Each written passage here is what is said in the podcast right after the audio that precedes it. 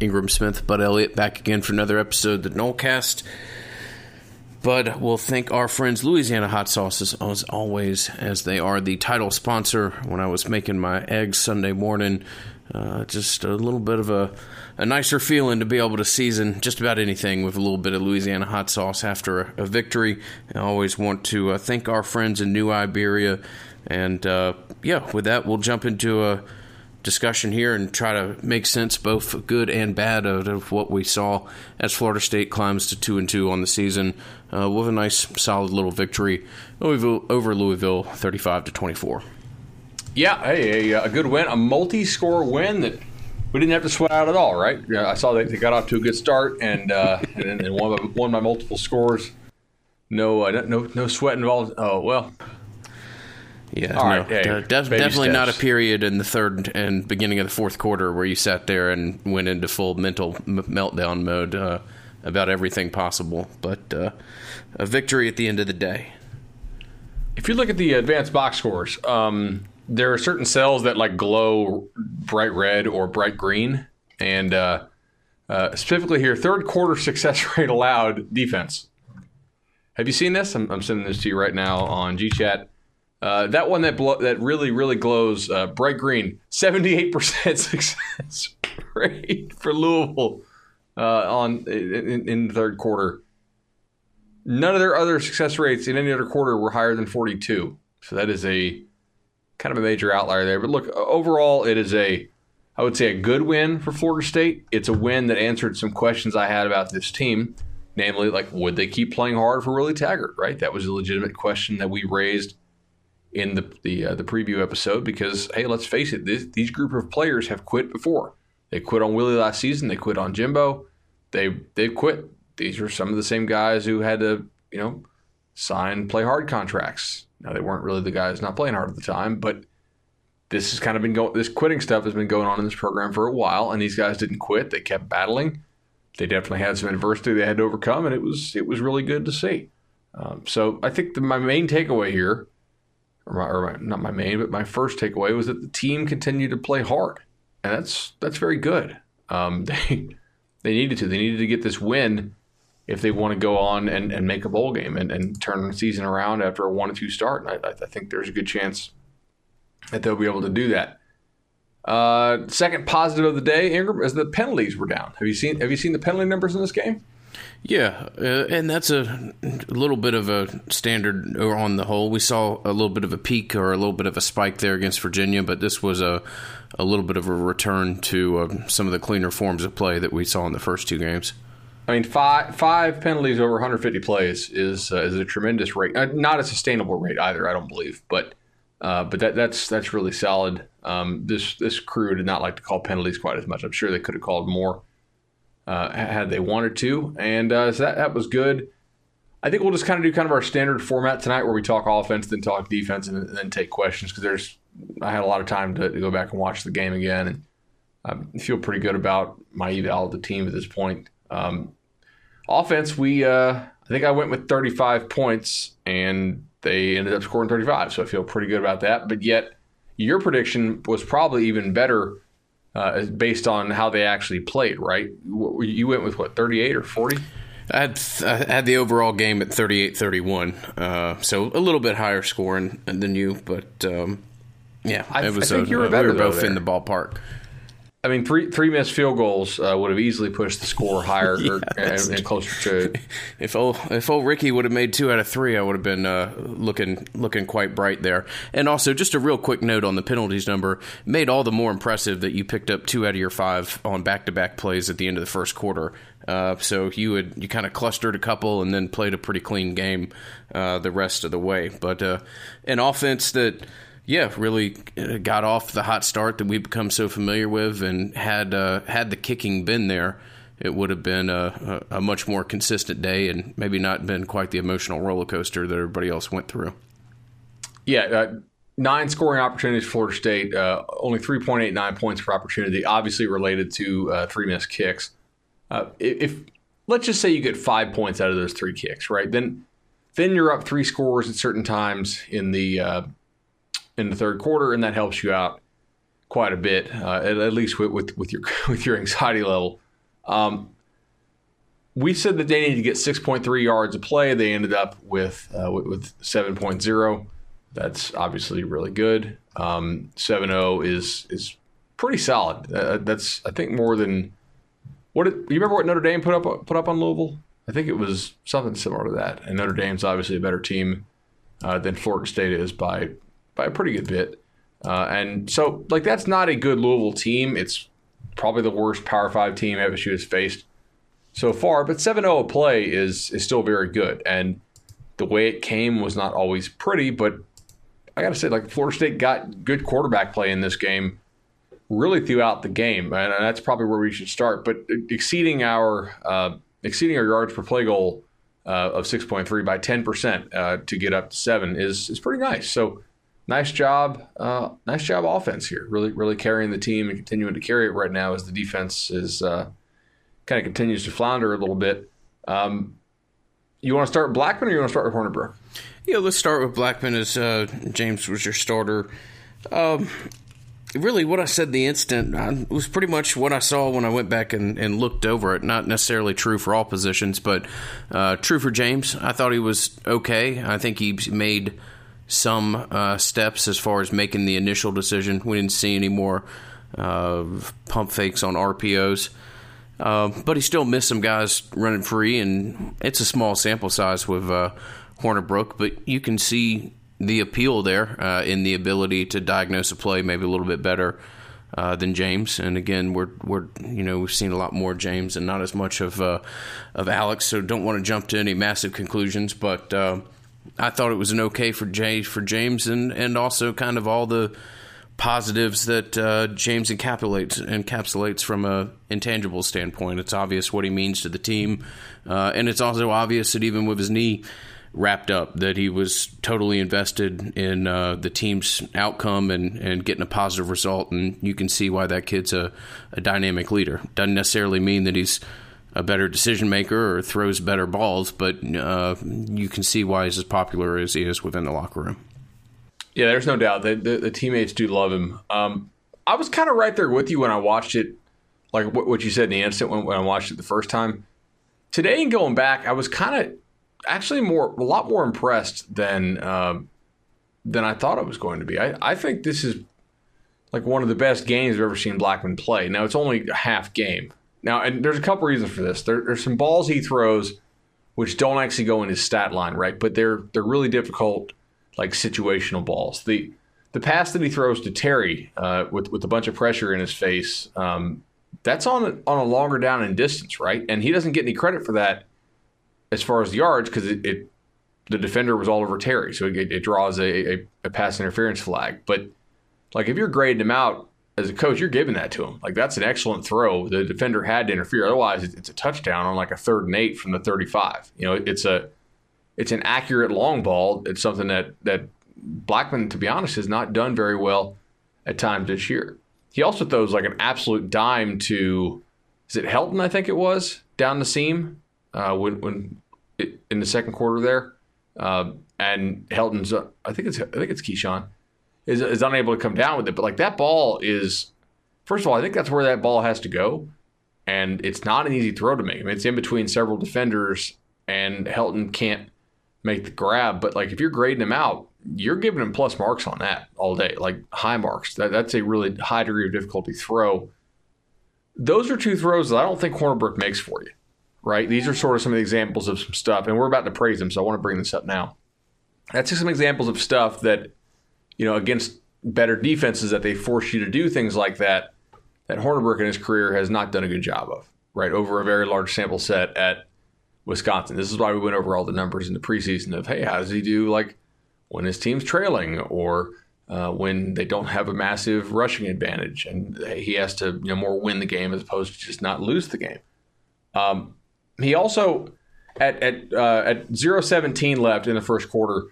There's a, a, a, play that when I watched it live, I was like, "Damn, he's so late getting that ball out." And it's an RPO uh, that he does complete. Um, but after watching it again, it was actually a really poor snap that made him completely turn to his left, and then he has to spin back to the right in order to um, in order to fake the ball to the back or decide to give the ball to the back, which I think takes his eyes off the coverage a little bit. So he's a little bit late getting them up. But it was, I thought it was like, damn, Blackman took a long time on that, but it was actually a, like a bad snap there. Um, that was. This is the uh, the throw to Pookie.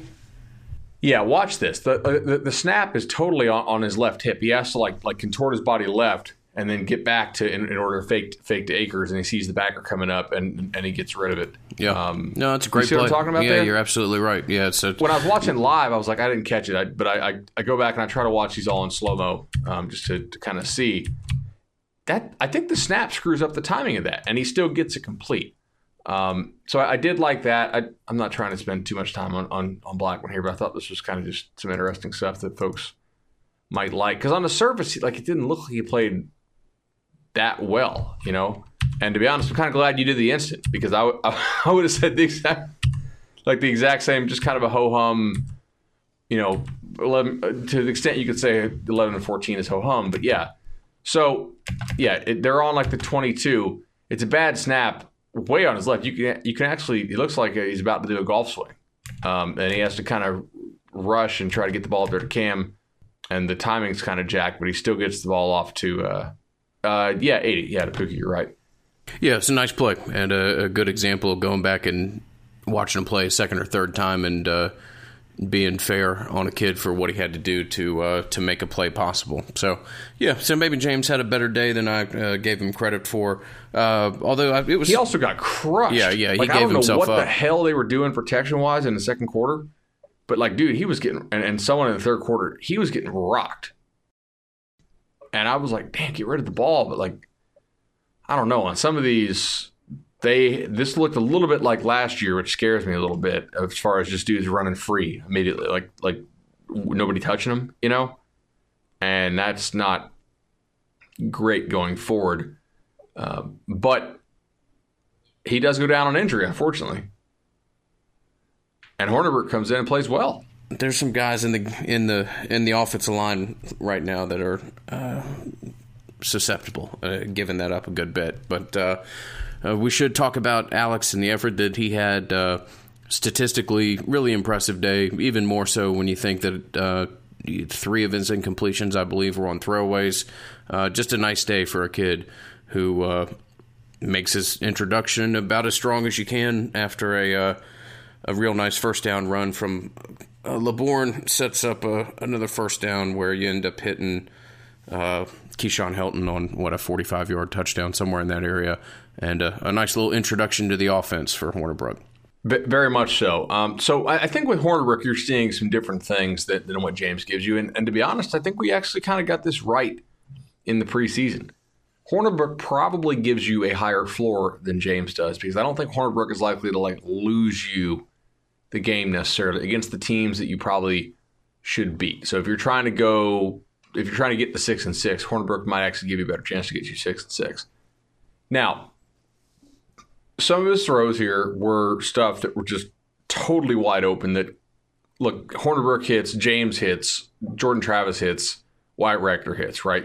Cam Akers hits a couple of these, I think, which is fine. It's good that he that he recognizes it and got the ball out there. Is what you want your backup quarterback to do. Like the first touchdown pass, there's literally nobody within seven yards of Helton. I mean, I think Hornibrook gets the ball out faster than Blackman. I don't think that's really all that debatable. But even at Blackman's release speed here, the ball is getting getting to Helton easily, and it's probably a touchdown regardless, assuming that the, the backer comes up on, on, on the fake like he did. Uh, especially I think Louisville might have been misaligned here too. If you watch that first touchdown, um, they're playing so far off with their safety, and the backer is already shaded inside, and then he steps forward for the run fake, and there's just there's no chance. The throw to Terry obviously is good job to recognize and get it out there.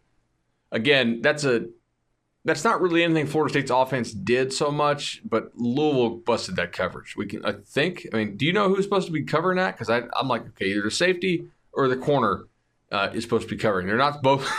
not both supposed to be blitzing from the same side of the field. That's not likely uh, to work, and it indeed it did not. So the big plays that he made to me were not the most impressive, right? Those are some of the plays I think any quarterback on Florida State's roster makes almost every single time. I was actually more impressed with some of the the more workmanlike plays that Hornibrook made that, that did a, a, better job in the fourth quarter at least uh, of, of keeping Florida State ahead of the chains. He, he wasn't that great in the third quarter. He kind of had a little stretch where I was like, "What the hell are you doing? Like this is not the consistency that, that we want to see." From the backup, but I, I thought overall he did a good job operating the offense. He seemed to know where to go with the football. For the most part, he was pretty decisive. Um, do you think it surprised him how much pressure was on him quickly? Like being an actual game, like, oh, okay, I'm not in Wisconsin anymore. Yeah, I mean, there might have been moments where he was surprised, but he's also he's pretty, and I say this uh, in a complimentary fashion, although he is kind of a statue, but he is uh, he is kind of statuesque back there when he has the ball. I mean, he looks he looks like he's uh, you know playing playing football middle school recess. He's just kind of standing up there with the ball at his at his waist, looking to make a decision. He's uh, he's certainly a calm individual in the pocket, and uh, you know he's not an exceptional athlete by any means, obviously, but he's uh, he looked like if he wanted to try to pick up four to six down or four to six yards on a on a play where it was there, he was pretty decisive in his uh, decision to tuck and run as well. So uh, some real nice things. We'll see what comes of it, but uh, a good little start and a guy who obviously tries to tries to maximize the mental game as much as possible with the idea that he just doesn't have a hose and he's he's got to make decisions rather than uh, you know squeeze a squeeze a ball within a 18 inch uh, box. And now with, with, with Blackman's knee injury, um, I, I don't anticipate he's going to play this weekend, and I don't know exactly when he's going to be back it's interesting here. Like in some ways, the injury is going to allow you a longer sample set to evaluate Hornibrook uh, in in some games, for at least NC State, in my opinion, and and maybe um, maybe Clemson as well. And hell, who knows? You know, after that, but that we had the bye week between NC State and Clemson. Um, you know, if he if he takes and, and plays like even better than he did on Saturday, he could potentially run with this job. You know, like they like Blackman and the teammates love Blackman, and it's kind of really sad for Blackman that the game that I think he was playing some of the best he's played in a while, as far as getting the ball out quicker and, and making the right decisions, ends up being the game where he gets hurt in. Uh, but they they're paid to win, and like if Hornibrook's playing really well, like really really well, uh, even better than he did on Saturday, I, I think he could end up taking the job and running with it potentially. I do think that it's interesting to note though that this was probably the well, there's no probably. This was the second worst defense you faced this year. It's not as bad as Louisiana Monroe, who, by the way, gave up 72 to Iowa State, I think. If you want to know why Florida State's rating on SP Plus in offense dropped this weekend from 13 to 19, it's because uh, that's opponent adjusted. So you're also rated on like what other teams do against the teams you played, and when we only scored 38 in regulation and Iowa State scored 70 something through three quarters. That is a uh, that's a good way to see your offense not look as good comparatively. And we called that out, by the way. I will say on this show, everybody's like, "Oh, the offense was fine." It's like, no, no, no, no, it's not. Like you need to be scoring 50 plus in regulation against that Louisiana Monroe defense. And you were right on that. They they that was not a very good game from them on that day. Uh, but man, like what a luxury it is to have Hornibrook as your backup, right? Like last year, well, I guess it's not a good example. Last year you did have James, but a lot of teams probably don't have somebody come in and play at that level. No, give him credit. Yeah, uh, we bang on him all the time for the inability to get enough tackles in, uh, and this was this was the other position that they had to go get a suitable uh, body and a guy that maybe wouldn't necessarily come in with a guarantee that he was going to be the starter. And that's exactly what Alex Hornibrook is. And, uh, you know, win percentage is a, is a pretty laughable uh, look at how to evaluate quarterbacks, but uh, it does give you some res- idea that, yeah, that's a capable college quarterback who is, uh, you know, able to come in in situations like this and if we're going to bang on them, and rightfully so, for the inability to find that uh, when it comes to the line of scrimmage, uh, should give them credit for what they did behind center. Exactly right. So um, the one play I was most impressed with at Hornibrook was, I would say, the ball to DJ Matthews, right? And it's not even like a great, great throw, but it's one that he had to make. It was kind of one of the one of the only real plays where he was backed up and actually had to make a throw that wasn't like an RPO thing which is probably a good illustration of the, one of the differences between him and James. Like James is better at that, I think, and Hornibrook, I think, is better at the RPO game and making quick decisions, um, which is part of the reason why I think Hornibrook is more suited to help you win the games you're really supposed to win, but probably not as suited to help you pull upsets. But excellent catch by DJ Matthews there. But I feel like we've been given Madison Social an awful lot of focus, and for great reason recently, whether it be the lead up to the uh, Boise State game and the tailgate, or just our own personal experience that we've had there. But uh, hey, look, don't uh, don't forget about Township. Township is an incredible place, and on uh, on the day, maybe my favorite place to go sit down in Tallahassee, have a beer. Uh, it's just a wonderful kind of beer hall atmosphere. Uh, I know this sounds like a strange recommendation, but I promise you, if you go and try the uh, pretzel, you'll be. Uh, I don't think you'll be disappointed at all. Uh, right across the street from uh, from the flagship that is Madison Social, but Township flies its own flag and does so very proudly. Wonderful place, something to keep in mind, as are all the For the Table Restaurant Group uh, properties. And as always, we thank them for the support that they give the Nolecast. Probably enough on the quarterbacks. I know we have some good stats on the O line coming up. We need to talk about running backs here real fast. Another really strong day, in in my opinion. Uh, overall, like not the not an incredible day. You could tell that Louisville, I think, was selling out to stop the run a lot of times, and that's probably why Florida State's quarterbacks had had such a big day uh, through the air. I mean, what were they? 34 throws for like 390 something, I think it was. That that is not too bad. But on the day, Cam Akers, 112 rushes, or not 112 rushes, that would be a lot. Uh, 112 yards for on, on 29 carries. Uh, Blackman pitched in 20 on three carries. Hornibrook 18 on three, and uh, Laborn 18 on two pretty solid. Cam Akers, the, the one thing he really missed in this game, he actually, I think, had had some really tough runs that, that won't go down as successful and certainly aren't highlights. He just didn't have the long run, right, that would really jack up his um, his overall carry average. But he was he was pretty dependable um, and and help, I think helped Florida State to stay like not ahead of the chains because they weren't always ahead of the chains, but at least just not you know behind the chains. His long run on the day was was 18, and the O line I, I, didn't think played played all that well against the Louisville defense, which is just not that great. Uh, but nice job by Cam Akers, and uh, what he had, he had one drop or two drops in the past game, so a little bit disappointing there. Yeah, real close to hitting a couple long ones in the first quarter that uh, would have made his stats look a little bit different. But just an exceptional acre, uh, effort from Akers all around has turned into a incredible asset when it comes to uh, pass protection. And uh, man, the moments from Laborn are small, and we've talked about some of the concerns with playing him, uh, but uh, you got to try to get more out of that uh, individual. Really talented, makes some incredible cuts. I'm not comparing him uh, to a certain individual, but he does make uh, some very impressive. Uh, kind of one plant cuts and puts himself in position to uh, make people look silly at times. So, would love to get a little more production out of him. And I've realized what you've got to do with Cam. You got to give him the ball again and again and again right now uh, but would love to supplement. Uh, would love to supplement Laborn a little bit more. Yeah, I, I completely agree with that. Uh, also, Blackman had a 67% uh, success rate, so two of his three carries were successful. Hornibrook, uh, one of the three, but still not not a huge deal there. Akers also added 21 yards on uh, on on three catches. So offensive line,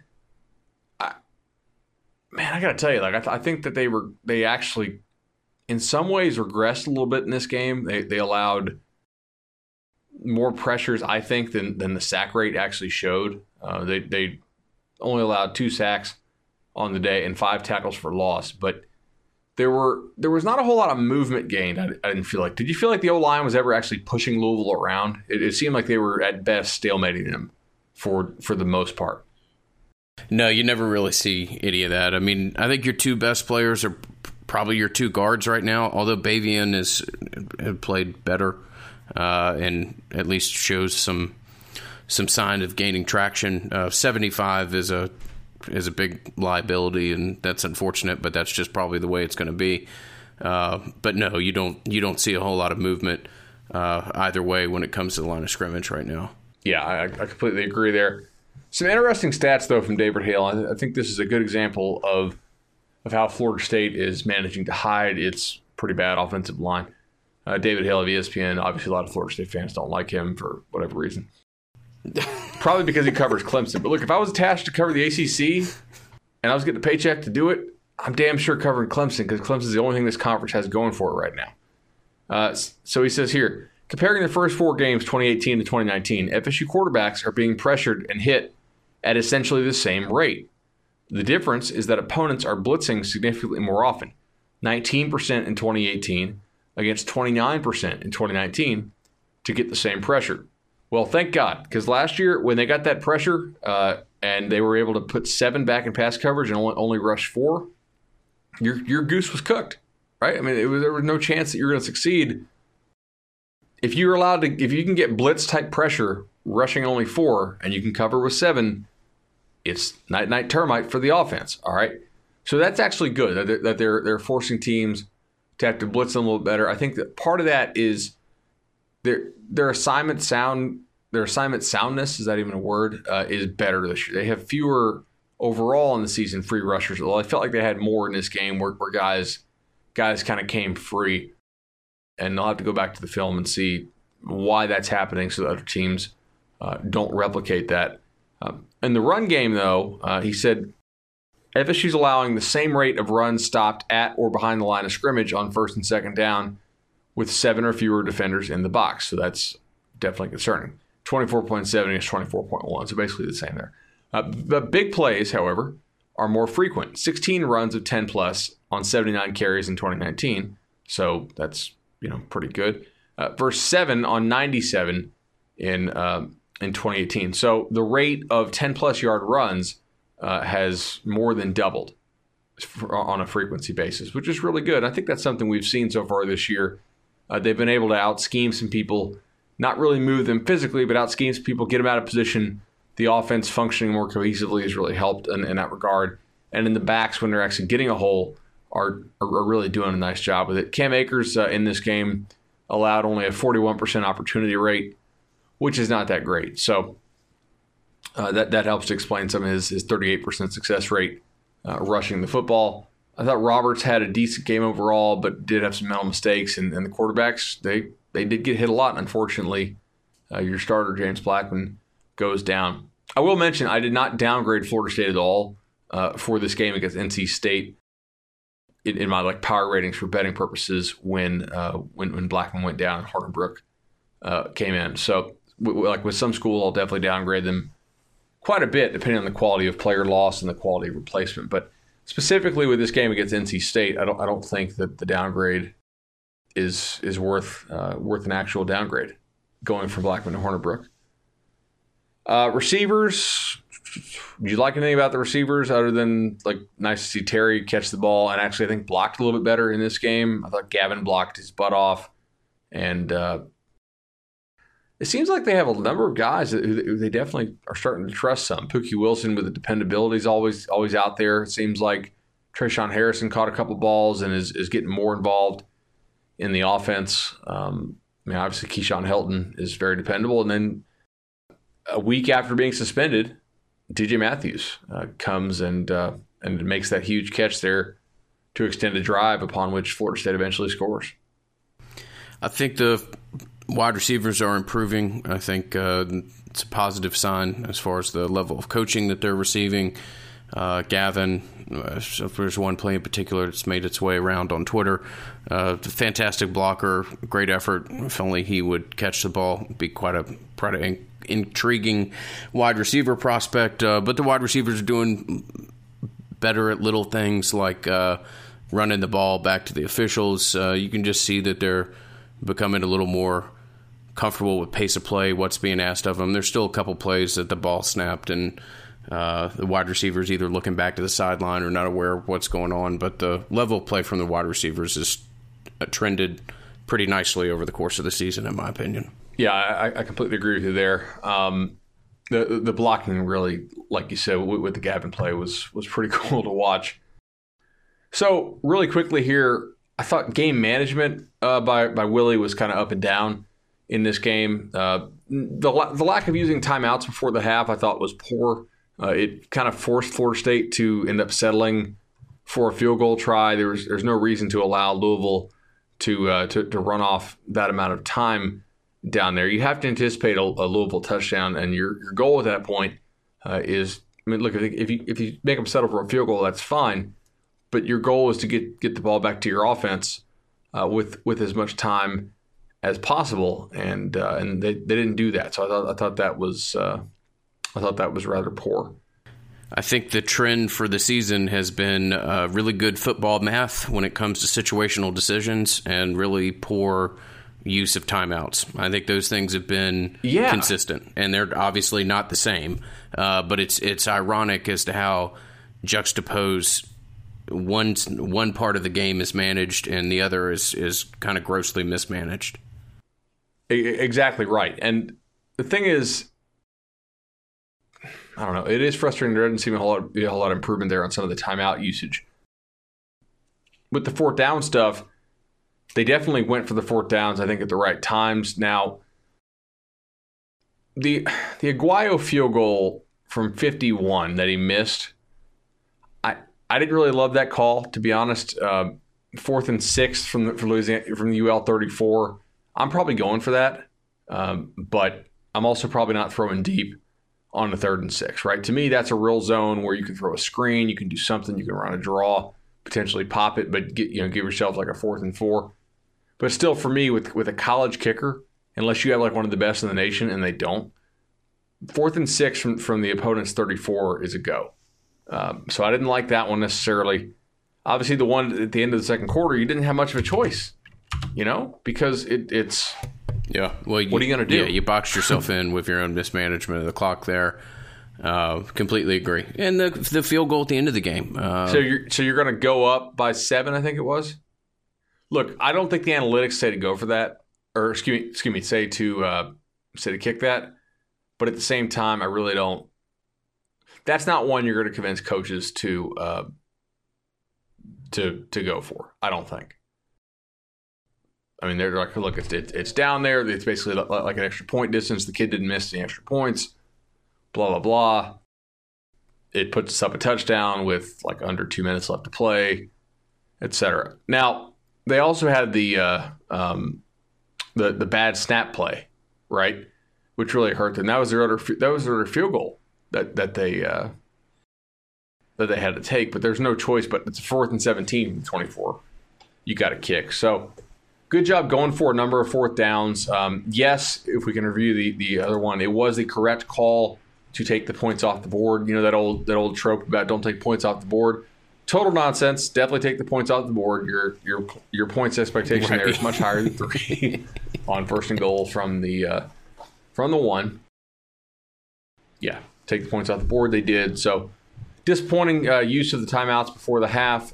Good job going for the fourth downs for the most part. Good job taking the points off the board. I don't know if, if he deserves credit for that because it seems pretty obvious, but hey, whatever. You want to talk defense? This, this is kind of a more interesting discussion to me.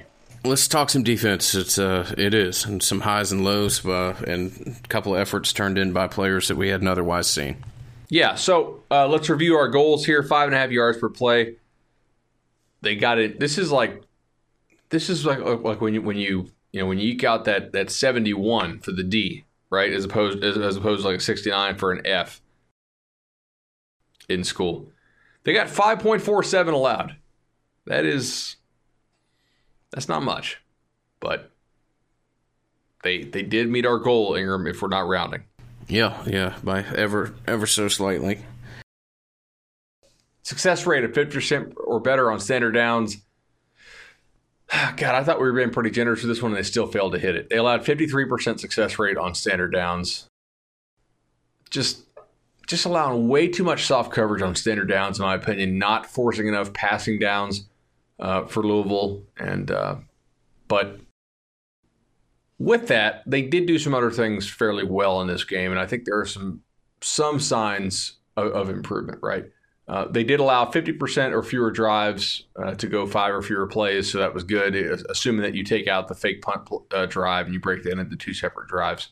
So overall, they basically like exactly met but didn't exceed two of the goals, and they uh, slightly failed on one of them. So they they were almost they almost did exactly what we were thinking they they should do. Not that they necessarily would do.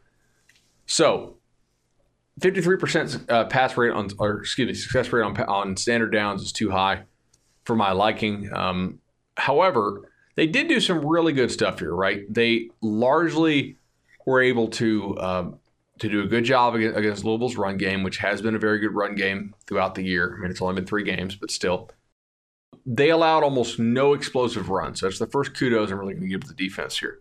Yes, they allowed too many runs to kind of go in for that four or five yards on, on first down, which was not any good. However, if you look at their explosive runs allowed, the longest run they allowed of the day was 16 yards.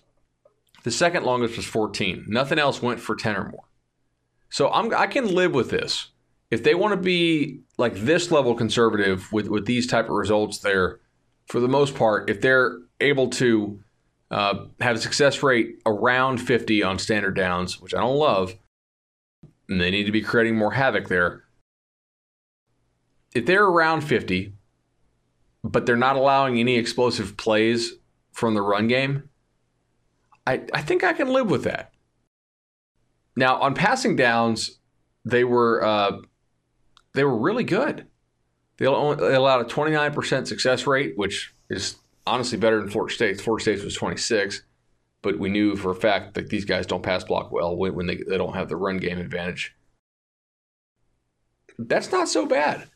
They did allow a couple explosive pass plays, but overall, I mean, some of those some of those explosive pass plays were a little bit fluky, right? Like the the, the 74 yarder is a ball that uh, um, Asante Samuel gets his hand on, right? Like that's not something I think that you're really gonna gonna fault the defense for that that badly. It was just a really nice play by the kid.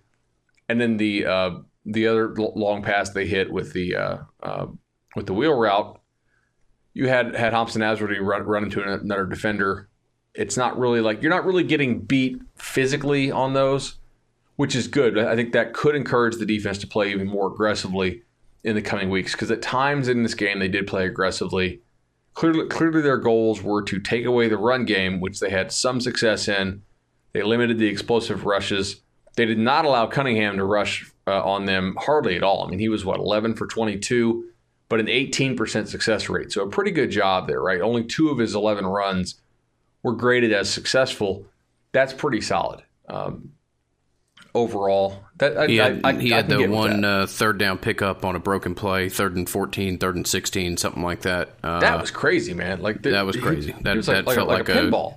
yeah, and a kid just it felt like something you'd see in high school where a kid just juked, you know, four guys in the route to picking up 16 yards. But uh, other than that, he was pretty limited in what he did with his legs, and that's a quarterback that you have to have the idea of containing in the back of your mind. Thought they did a really good job about that. Absolutely. Um, now they still did allow the short throws too often. I know we, we, we took a look at this before we hit record. Uh, so on pass plays, on standard down, so first and 10, second and 7 or fewer, third and 4 or fewer, right? They had 20 pass plays on those downs half of them were successful. I, I just think that's a little bit too much, and they're they're still allowing too many of the short throws to be completed too easily. Right, eight yards, nine yards, seven yards, six yards, eight yards, nine yards, ten yards. That that to me is a little bit. Um, it's just a little bit too frequent of of allowing success on those, and, and I want to see them play some tighter coverage on those if they can. But at the same time, I know they were pretty, you know, pretty focused on taking away the run and yet they weren't allowing a whole lot of explosive, explosive pass plays in this game. So, I mean, granted, their, their rating was high, but, but, I'm kind of okay with, with the fluky nature of, of how some of those uh, came, assuming that it's not not necessarily repeatable. And part of their way that they really took away the other run was just awesome play by the defensive line. Very, very strong day out of those guys. I, I really like what I saw. Yeah, uh, a lot of positive things. Felt like uh, I mentioned Robinson and, and, Cooper specifically on the instant, and I was only more impressed by when I went back and watched them. 91 had a uh, man, if that's if this is an idea as to how that kid's adjust into college football, again, this is not a great offense by any stretch, but hell of an effort. And then uh, Janarius Robinson turned in a couple of plays that I just didn't think he was. There's a play in the second quarter with uh, I think five or six minutes left where it's a second and five. He takes on Louisville's tackle, sets the edge about five yards in the backfield, forces it in. It's just a, a play that I didn't think Eleven had in his had in his locker, and uh, by no means was that his only play. He was just exceptional throughout most of the game and a, a level of play that we had otherwise not seen from him. Let me ask you this: Do you think Florida State's plan was largely to stop the run, take away the explosive play, and see if if if that kid Cunningham could complete shorter passes against them on a consistent basis? Because I, I kind of think that's what it was, and I understand why, because he's really not that great of a passer. Although his numbers are really good, and they sacked him like six times, so that's you know pretty impressive too. I just I would like to see them get off the field even quicker. Uh, 13 possessions in this game overall, but a pretty good job by the defense of containing him too. Like how many how many scrambles did I think he had the one scramble for 16. Other than that, they very rarely let him get outside the pocket and do any kind of damage actually running the ball. He had a couple throws on the run that he completed, but a pretty good job of keeping him there in the pocket pretty good job. And they were also they uh, Louisville didn't do this a ton, but they gave a couple option looks. Uh, Florida State was was pretty well prepared uh, for some of the things that they did. That uh, I wouldn't call I wouldn't call an option play an exotic at all, but some of the some of the non traditional things that uh, that you see from week to week. So, uh, good level of preparation overall. Um, and you know the defense is it's not a not a poetry emotion by any means, but certainly seems to have cleaned up uh, some of the more glaring failures of the first two weeks. At least against the run game, I, am right there with you. With the pass game, uh, you know, we'll, we'll see. Um, like I said, some of the longer pass plays were the ones that I'm a little more willing to forgive. Some of the the, the like the intermediate ones were were still a bit of an issue in my opinion. Uh, I, the, the, linebackers pass coverage are still a bit lost. Uh, I thought I thought Leonard Warner, by the way, at, from the linebacker perspective, how do I say this? He was like physical and present, and yet I can still very much understand why the staff last year had some hesitations with him in terms of not triggering getting downhill quite quick enough. There is a big run, I think, in the uh, second quarter or fourth quarter, because I'm trying to think about which way Louisville's going here. Uh, but I, am pretty sure Warner just busts his assignment on this and doesn't come down to Phil, and, and thus the, it, it's a it's a zone run going into the south end zone, and the stretch is to Louisville sideline. You know what I'm talking about here? Uh, and and the guy yeah. the guy just slashes yeah. upfield. I'm like, oh, okay, that's uh, that's a blown gap because I I looked at, I rewound I looked at the line first. Like, all right, so like, who got blown off the ball? And it really wasn't anybody. I'm like, okay, well, somebody's not filling from the secondary from the backers, and that's I, I think what it was there. Uh, but not too bad moving inside to uh, to Jaiden Woodbey's old position.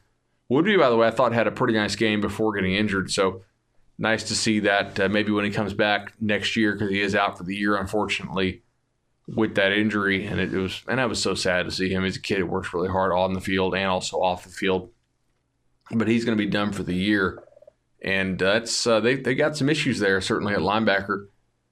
Didn't play didn't play Brooks a lot though, which is in my opinion a step in the right direction. I just they're at some point they may end up running out of bodies uh, at at defensive end at linebacker, and that's probably going to expose them in some of their tougher games against the really good offenses in the league, right? Like a Clemson, well, obviously, or a Wake. Um, you know, Syracuse may have gotten on track this weekend offensively, so we'll have to see.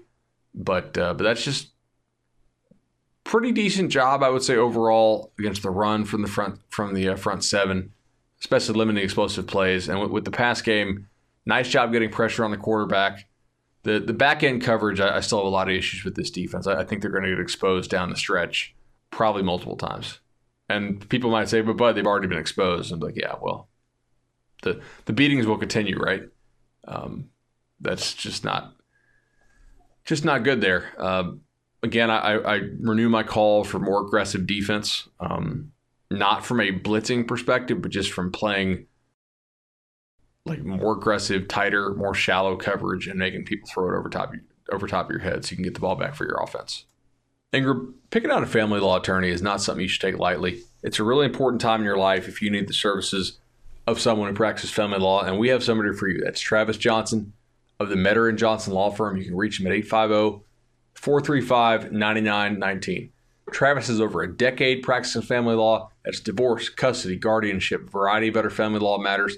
He's board certified. There are only 280 board certified family law attorneys in the state of Florida out of more than 10,000 big time Nole cases all throughout the state will come to you.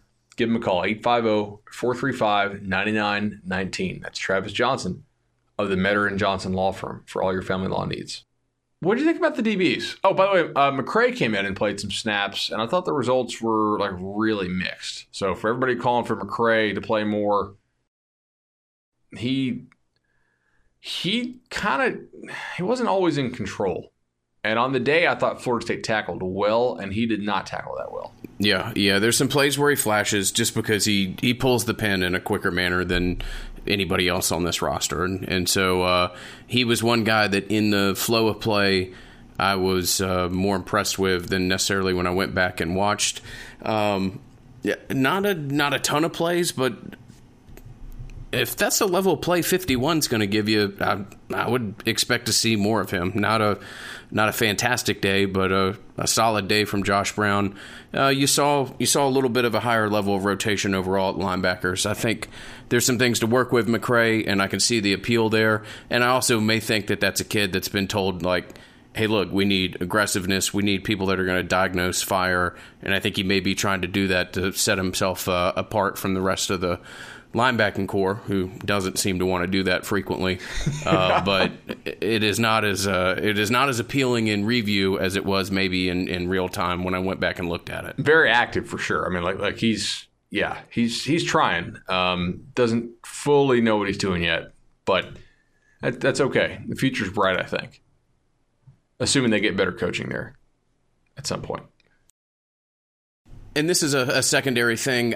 I not to nitpick on the kid, but I on that one uh, on Louisville's first touchdown where they kind of set that. I don't know if that's a tight end throwback or what they hit there.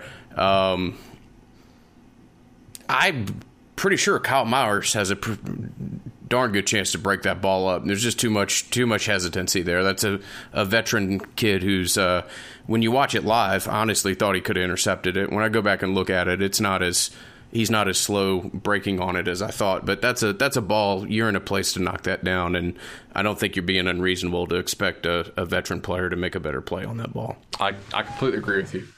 Uh, Hamsah, I think had a pretty decent game overall, but you know, obviously he, he ran into what's his name on the wheel route, so that was not good. Um, and in Samuels, we already went over this, uh, but uh, or not Samuel, Samuel uh, tipped that ball and uh, it, it, was it was caught deep. But that, I mean, do you fault him for how he played that? I feel like like he did a decent job. Get if you get a hand on that ball, ninety percent of the time, I think that's broken up, right? Like the the guy's not coming down with that catch for the most part. If you're able to actually tip the ball, which he did, and so I I don't like if I'm the coach, I'm not not grading him down for how he played that ball really. So I mean, that's the kid. When you go and you recruit that kid, that's the type of play he's going to make. He's aggressive as hell. That's how he deals with playing at the size that he does. Situationally, could you think, yeah, you know, you're you're in a place there where maybe you give up the play and not the touchdown, but uh, I think that's a lot of retrospect uh, or hindsight being 2020. I'll put it that way. I, I, don't have a whole lot of problems. I haven't moved from what I said on the instant, which is basically that's what you're going to get out of him. And if we want Florida State to play at a more aggressive level and not give up these long, prolonged drives, then yeah, there's going to be some touchdowns involved that are pretty frustrating. But uh, I think you got to realize that's what comes with it.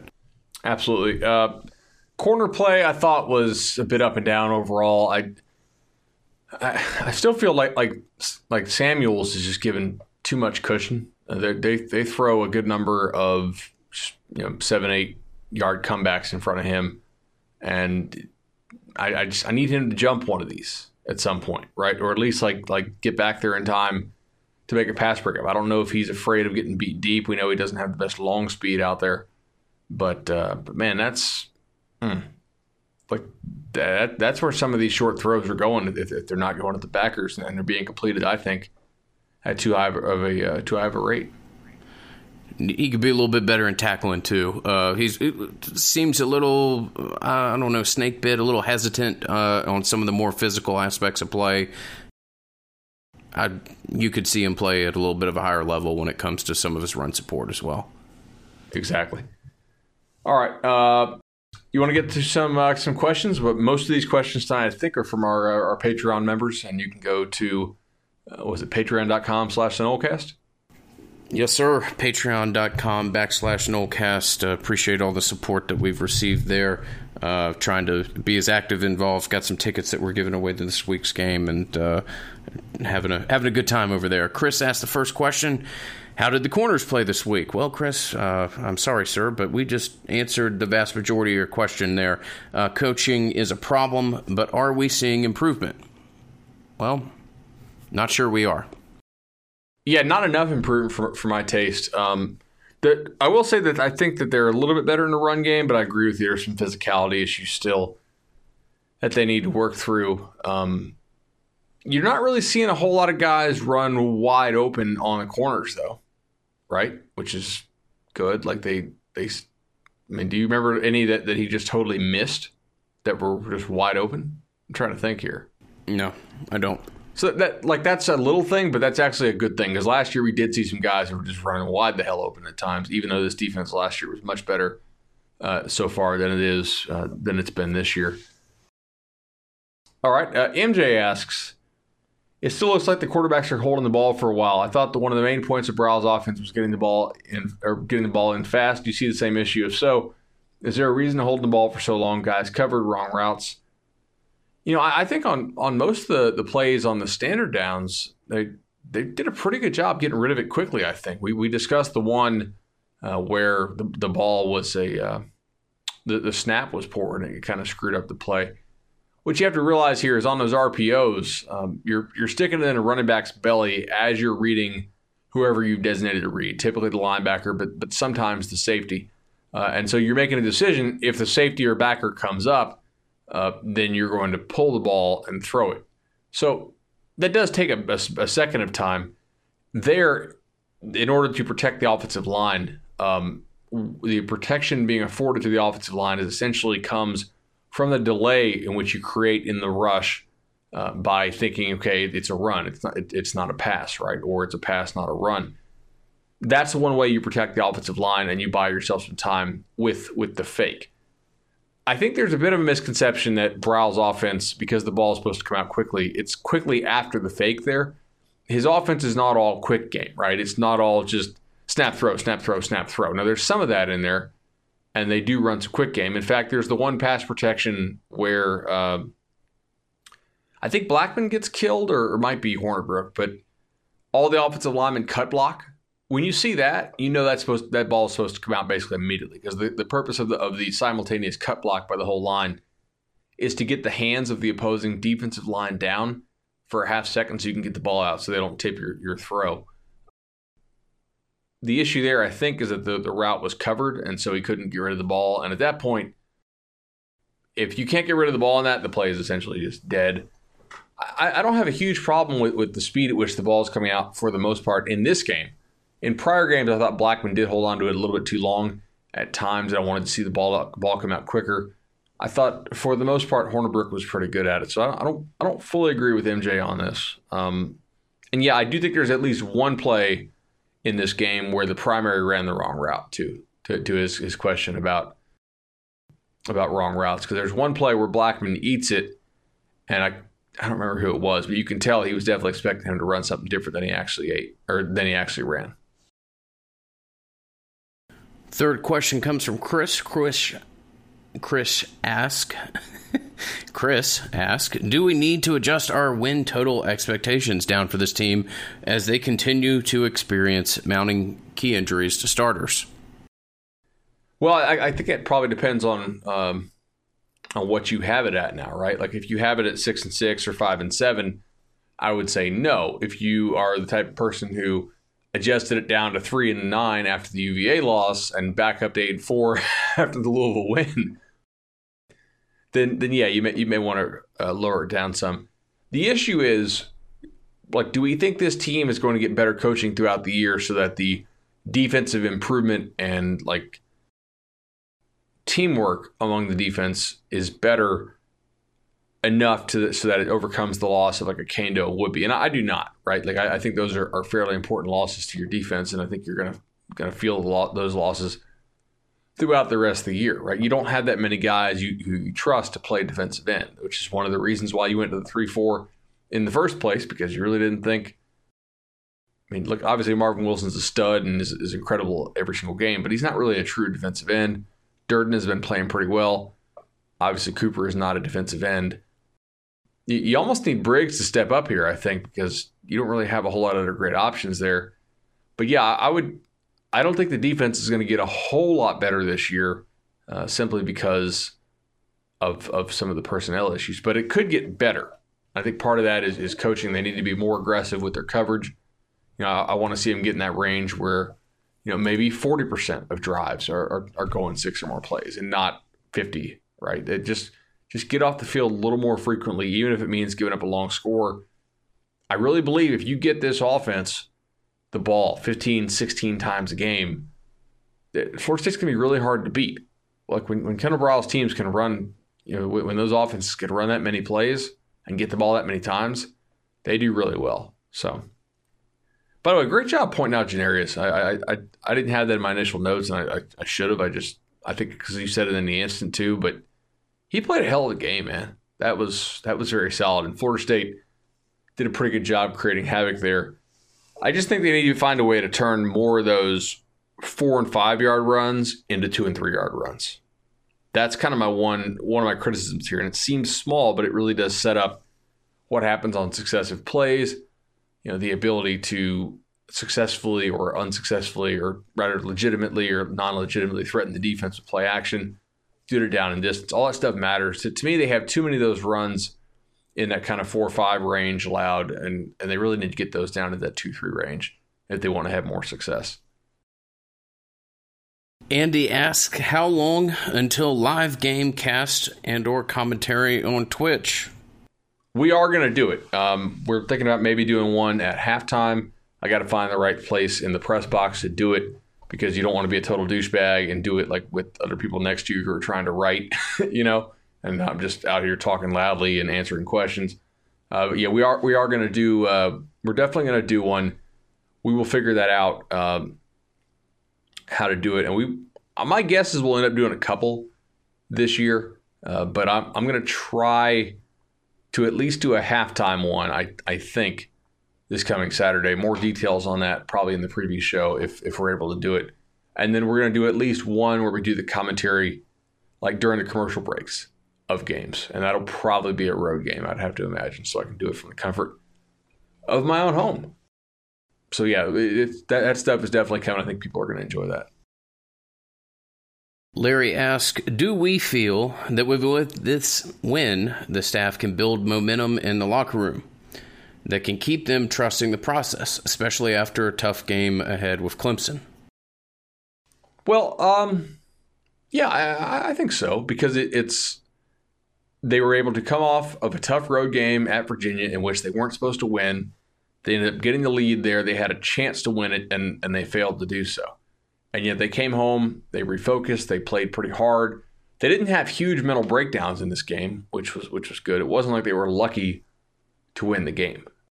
So, yeah, I think they can build positive positive momentum here. They need to get a win this weekend if, if they want to go to a bowl, in my opinion. If you if you get the win this weekend, I think your bowl chances end up looking real good. Um, if you don't, then, then you're going to uphill climb because you're not going to beat Clemson. I don't think you're going to win on the road at Florida. Uh, and then you're going to have to win some games in which you're going to be an underdog, probably, right? Like, I think right now you're an underdog at Wake Forest because I think Wake could drop 40 or 50 on this defense. Um, Syracuse at home, Miami, Boston College, Alabama State, we can pretty quickly here see the need to, uh, to, to beat NC State this weekend. But I think they can build on some things from this win, and, and they still have plenty they can point out uh, upon which they need to improve.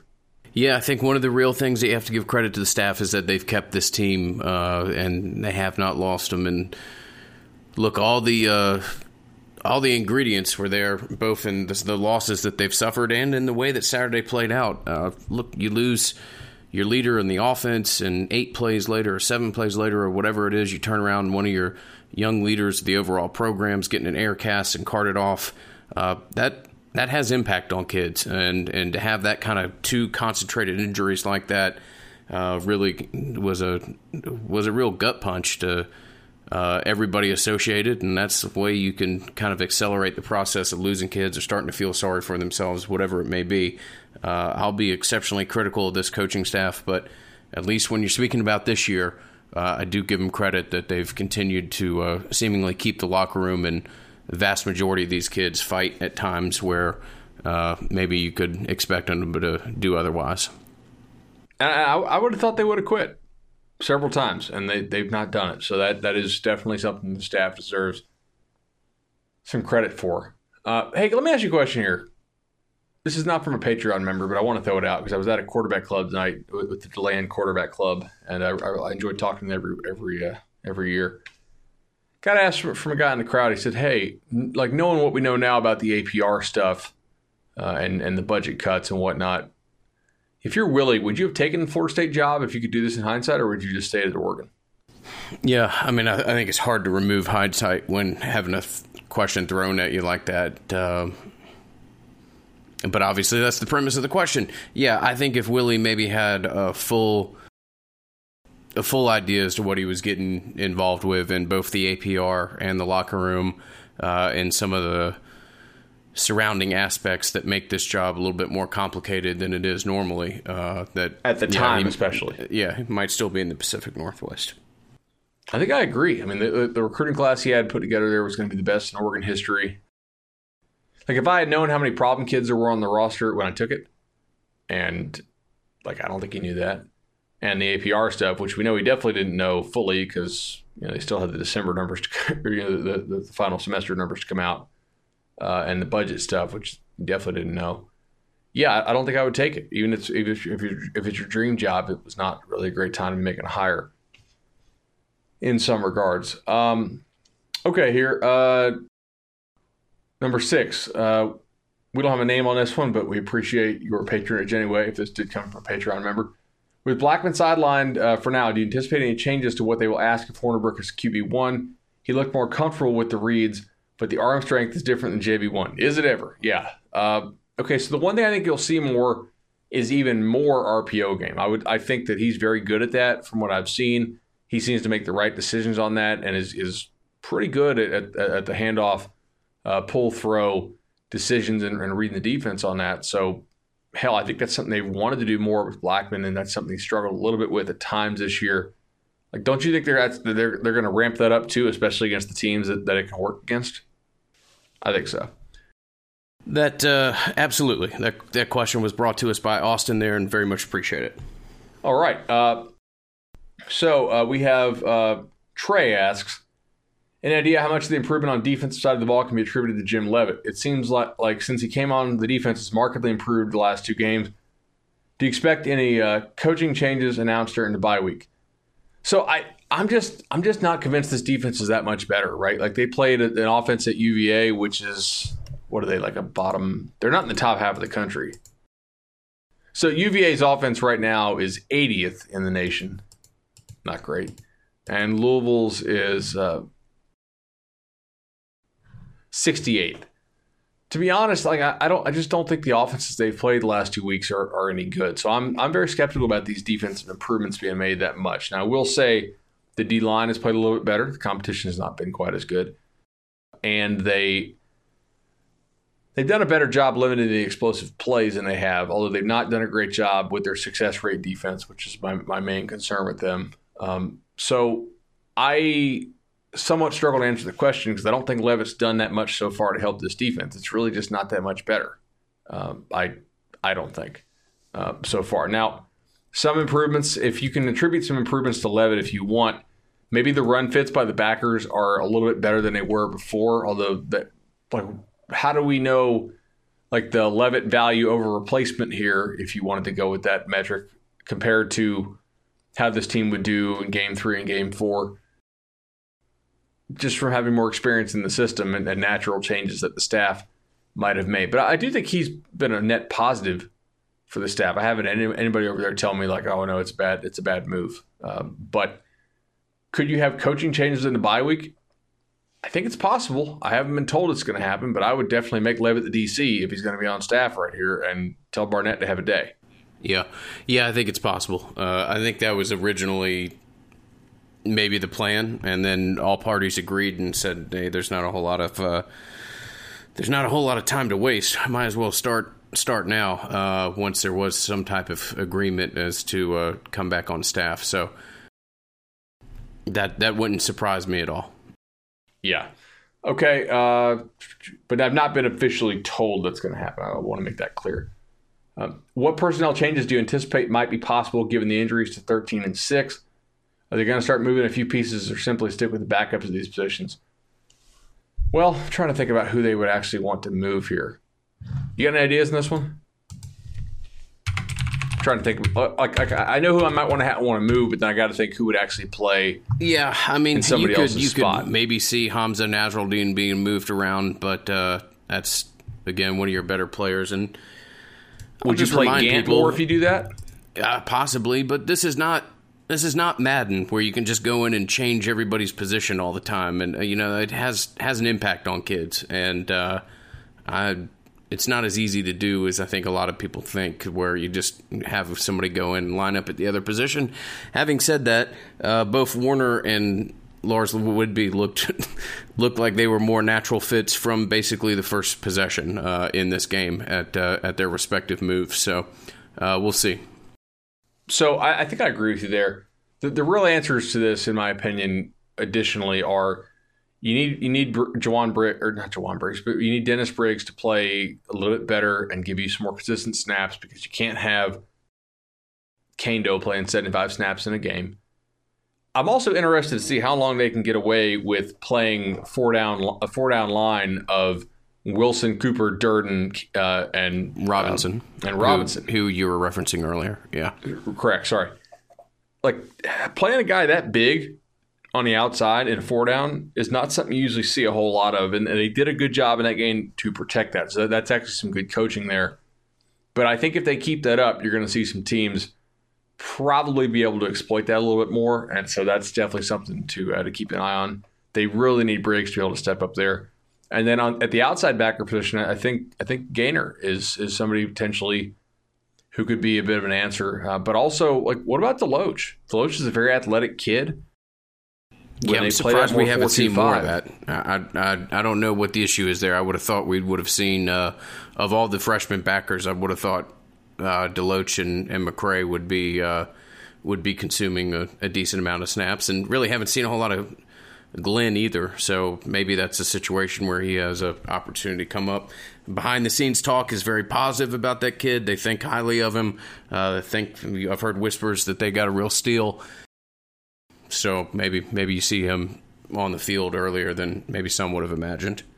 I think you're right. Okay, uh, Marat says it seems to be as if Coach Taggart uh, uh, lacks managerial experience in a large and demanding school football program such as FSU. How much of the team's issues around lack of discipline, accountability, and performance are a result of his lack of managerial experience? Seems like he's learning on the job. Well, I I don't know how many folks you could get to come in necessarily who have a lot of managerial experience at a big school, right? Like he had legitimate step ups everywhere he went. He went to Western first, and then he went to USF, which is a step up, and then he went to Oregon, you know, for the year, which is a step up. You're probably going to learn on the job pretty much anywhere you go, unless you're getting like, you know, Saban coming back.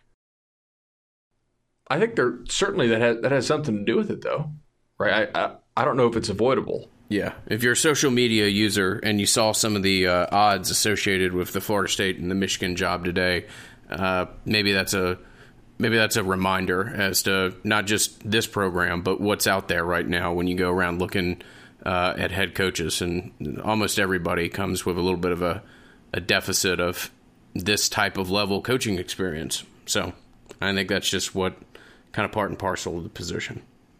Yeah, and I also those odds are ridiculous. And Oh, they I are. think They are. th- th- But- that's like a total PR stunt just to get people to look at that sports book. Absolutely, it is. But it's also reflect. First of all, the first, yeah, it's it's reflective of some of the positions uh, and people out there that would be associated with it. All right, I pulled up my email inbox today, and I had a email from one Shannon Young, and he titled it "Another Closing." Awesome. Hey guys, we have another closing today. Can you send a new shirt to? And then he gave me the guy's name, who I'm not going to to read on the air. But uh, congrats to Josh in Clearwater. Josh in Clearwater, who was able to use uh, use Shannon. We'll be sending that that shirt out to you. Congrats on on your new home. And I, I like this, dude. We're we're kind of damn near forty on the loan closings with Resolution Home Loans in just over a year. So see, clearly, a lot of Nolecast listeners really love using Resolution Home Loans. Shannon's a great guy to work with. 844 FSU Loan or FSUHomeLoans.com today. Find out why almost 40 Nolecast listeners have decided to go with Resolution Home Loans for their home loan needs. All right, uh, Derek says, Am I wrong for being embarrassed by the announced attendance against Louisville? I understand fans are frustrated and Tallahassee isn't exactly easy to access uh, or to get tickets to are very cheap. Uh, less than 50000 at home get conference game seems absurd for a program like FSU. Hope to see a larger cr- crowd for the State game. No, I, I don't think it's ridiculous to be embarrassed. It's also not ridiculous to understand some of the reasons why some people didn't come. Like we've said, this has been just kind of four seasons in a row where the optimism for the season is essentially sucked out in September. You know, like you're you're going to fall well short of expectations that you had preseason for four years in a row now, and you knew it in September. And in fact, I think you could probably argue that you're going to follow the most short or the least short of expectations potentially in this year, right?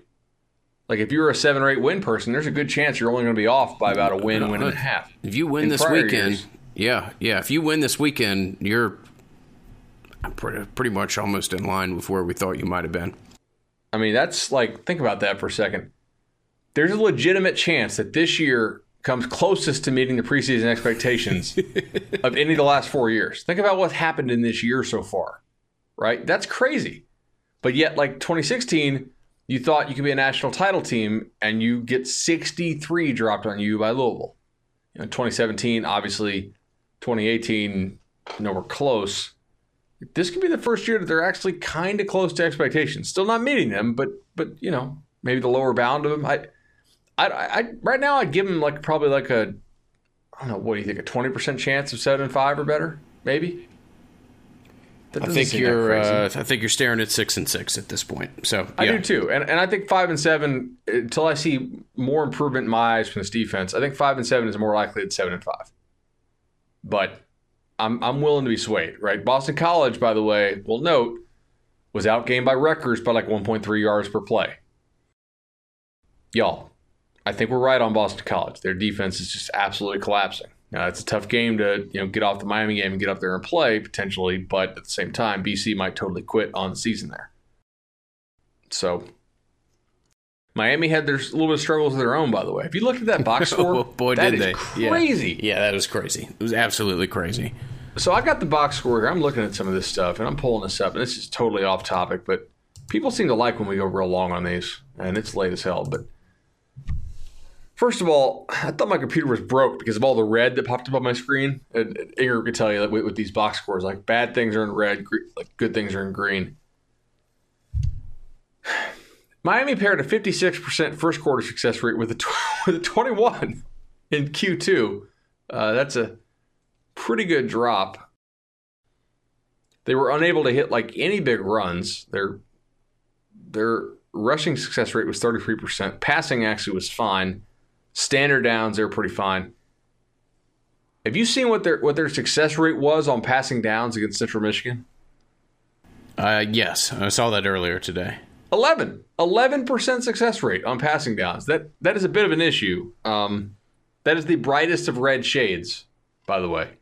And yet they still like they outgained cmu by about 60% per play which is huge. 5-2 to 3-2 i mean central michigan kind of held the ball longer miami seemed to screw up at very very like frequently not not at good times they got some issues protecting the quarterback.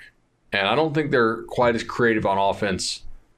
Or they definitely don't have the experience on offense like, like Florida State does. Um, but yeah, man, they're they got they got some real issues there uh, on on their offense that need to get ironed out. Because even if you give them the benefit of the doubt and you said, okay, whatever, I don't know, whatever happiness you want to find in this, they still only had 5.2 yards of play at home against Central Michigan. Like that's they're kind of bordering on like real issues on offense. And yet I still think Miami's going to go 8 and 4 better because their schedule is just tissue paper at this point. Uh, they'll be favored, I think, in all the remaining games. Maybe Florida State will be the, the one they're not favored in. We'll see. But that, that's a winnable game for Florida State. It's not a game that they that you're like, yeah, they're definitely going to lose that just just something to keep an eye on there. There there's some games on the schedule that might end up being might end up being more friendly than than you've already played. So we have uh, three que- or two questions left, um, and I, I, do think they'll have a better crowd for NC State because it's Parents Weekend, by the way. So that, that's that's a positive. Parents Weekend night game. I think you'll you'll see a little bit of an uptick there. Yeah. Stacy says Aguayo. He's never been consistent. Time to move on. Well, he, he had a real nice start to the year and then just, I mean, totally crapped the bed. Yeah, uh, the three. Uh, what what is concerning about all three of those kicks were doomed from the second they left his foot. All three to the to the left, uh, wide left, immediately uh, from from point of impact. I don't know. I don't know that uh, you look at Fitzpatrick uh, immediately, but going off some of the answers that uh, Willie Taggart has given, it certainly appears as though there will be a competition there.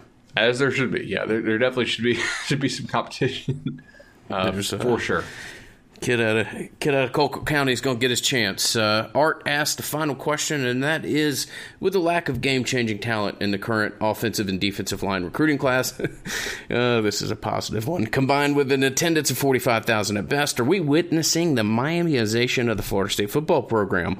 Some very diehard fans and recruits who will always be interested and/or invested in Florida State, but not pulling the big out-of-town crowds anymore whether it be for recruits or fans. Whew, boy, Art, that is a hard hitter right there uh, to, to end the show. I'm going to say, like, for a minute, yes. Is it something that has to be long term? No, probably not.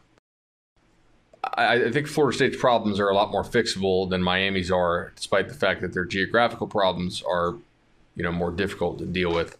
Um, but for right now, yeah, yeah, for sure. That's uh, that's kind of depressing. Yeah, we said this a couple weeks ago that uh, that the, you know the Miami crowd shots were coming, and uh, just get ready for it, and that's going to be the case. Uh, although thank the Lord that you that you did win this game, or else that could have maybe been even more exaggerated. Uh, from an infrastructure standpoint, I think Florida State's in a better perspective uh, than Miami from a from a pretty noticeable uh, different place of operation, and I think Florida State's in a better better overall situation. But yeah, yeah, there might be a little bit of 18 months of a of a rough patch here. So uh, to end the program on a positive note. Uh, want to give Gabe Nabers some credit. Not somebody that we touched on has been involved in a level this year that would have been hard to expect. And if you are playing fantasy football and took a uh, took a late round pick with Gabe Nabers. He's he's certainly paid off with some of his production so far. Good call. And McKitty uh, has actually played decently. Yeah, McKitty's played they're, real They're well. getting more out of their tight ends than I realized, except for We've not seen Cam McDonald uh, contribute like we thought it, like we thought they might. Haven't seen him at all. And one final meaningless note is that Louisville's second touchdown is laughable. How that ever gets la- how that is allowed. Their their running back is moving towards the line of scrimmage as though it's Canadian football, and somehow the two officials just look at it and don't blow a whistle at all. So yay, yay for that. They kept their flags in their pocket they they let they let All the day. kids play on Saturday. Yeah, they certainly did. Whether it be holding or uh, acting like you're in Canada or whatever else. So have, yeah. Have you uh, have you seen this? Apparently, I, I did not get to actually watch the Miami game. Central Michigan had a drive in which they had ten goal to go plays, uh, I did not see that. No, I saw some condensed highlights of it, but I I don't remember that sticking out to me. I'm gonna have to go. Uh, I'm gonna have to go watch it now. That, that seems pretty awesome. Not uh, not that I ever found myself cheering for teams that were coached by McElwain frequently, but uh, damn, that would have been a would have been a nice victory for for our old friend the uh, the water the water sport enthusiast uh, that he is. So uh, tough break there.